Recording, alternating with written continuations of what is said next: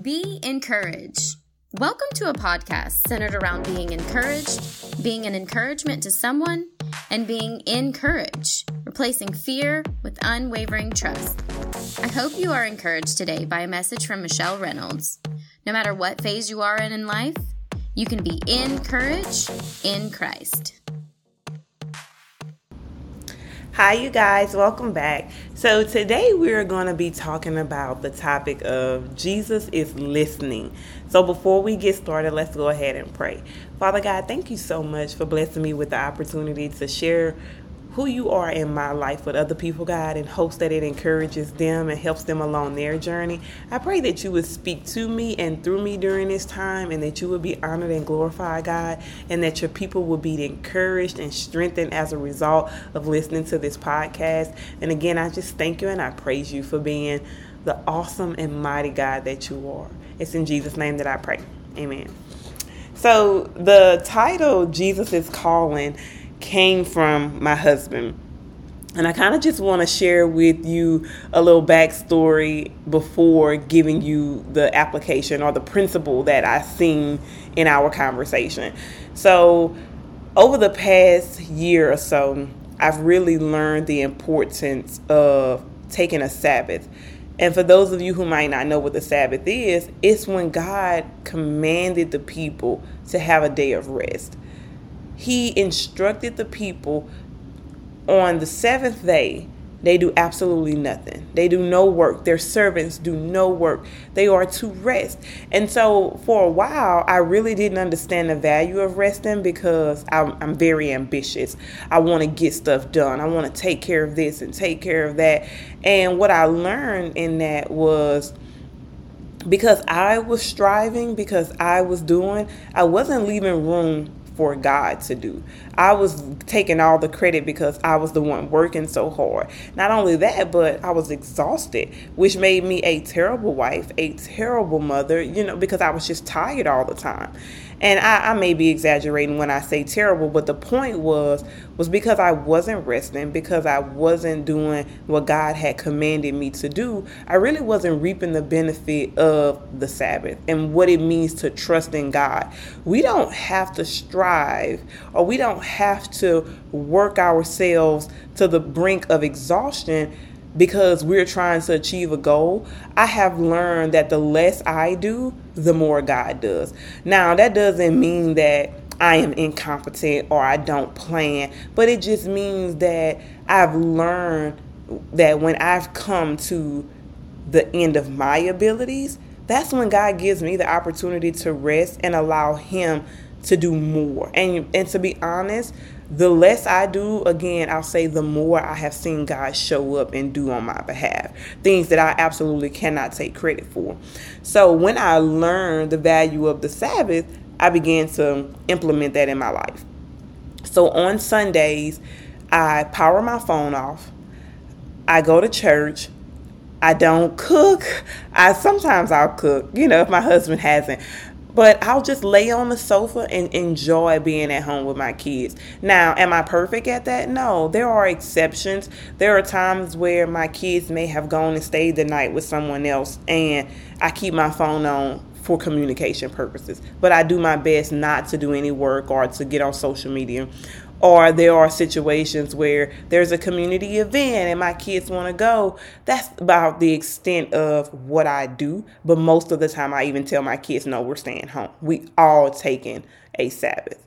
So, to kind of give, like I say, to give you that history, um, this past Sunday or the Sunday before, I can't remember, but um, I was in the kitchen and I was on my phone and my husband walked in and, you know, just being funny and sarcastic. He was like, Ooh, you on your phone? You better put that phone up. It's Sunday. And I was just like, Oh boy, please, whatever. You know, he was like, I'm telling Jesus, if nobody else is listening, he's listening. And the moment he said that, it, it just connected everything that I had been experiencing all month long. It, it confirmed to me what God was already pressing on my heart. You know, there were um, situations that started or that were going on throughout the month of October that were worrisome. It was enough to cause me to to worry and to really deepen my prayer life with God because I needed some answers. I needed solutions to problems that I was having. I was on an emotional roller coaster and I needed to be reminded that Jesus was listening, that Jesus is listening. So I, I, I had a difficult time in my walk with God with bringing him the little things. I would always go with, to him with the grand problems in my life, but it took me growing and really understanding that God cares about the details of my life. He's involved in the minute as well as the grand. He's a part of everything that we experience. And the more we go to Him and talk to Him and listen to Him, the more we can have peace and immeasurable peace because He is listening. And not only is He listening, but He is the only person that could actually do something about what we're bringing to Him. He can point us in the right direction and give us the wisdom that we need. He can line us up with the resources that we need. And He's listening, He cares. So, to give you an example of kind of things that God had been showing me throughout the month that really my husband drove home when he said Jesus is listening. It okay, for example, my mom recently went to the hospital. And if you know anything about me, if you listen to any of my podcasts, you are aware that me and my mom don't have the closest mother daughter relationship. We are working on it, my family and I. We are building bonds that most people, or some people, I think, have had from childhood. We are establishing now.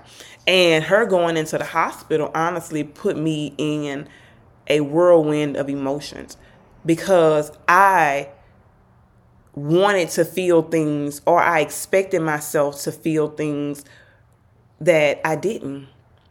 And it bothered me that I didn't. And I, I, I dwelled on those things feeling bad as a as a daughter, as a Christian, you know, and now don't get me wrong i do care for my mom. I love her. I, I, thank god that she is the person that brought me into this world. But there are things that i have to deal with in my life to let go of some hurts and resentments and really i things that i thought i had forgiven I, I obviously was holding on to. So all of those things started to flood me. And i was processing those things and praying about them and, and really just simmering in it. And I had to be reminded that God listens to those things too. He listens to the things that nobody on the outside may see me struggling with, but in my heart, I'm wrestling with.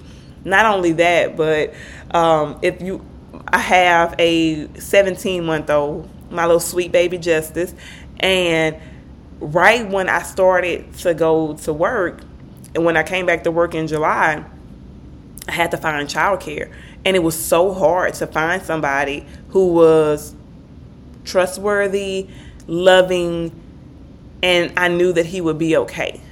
And without and all the daycares were full. I just had a hard time finding somebody. So I started work, still didn't have childcare eventually ended up finding somebody who was great with my baby. Like she was awesome with him and I loved the relationship that she built with him over the few months that he went there. And she messaged me one day and was just like, "Hey, I've decided to go back to work full time. I'm not going to be able to keep Justice anymore. I'll be able to keep him for the next 2 weeks, but you're going to have to find someone else."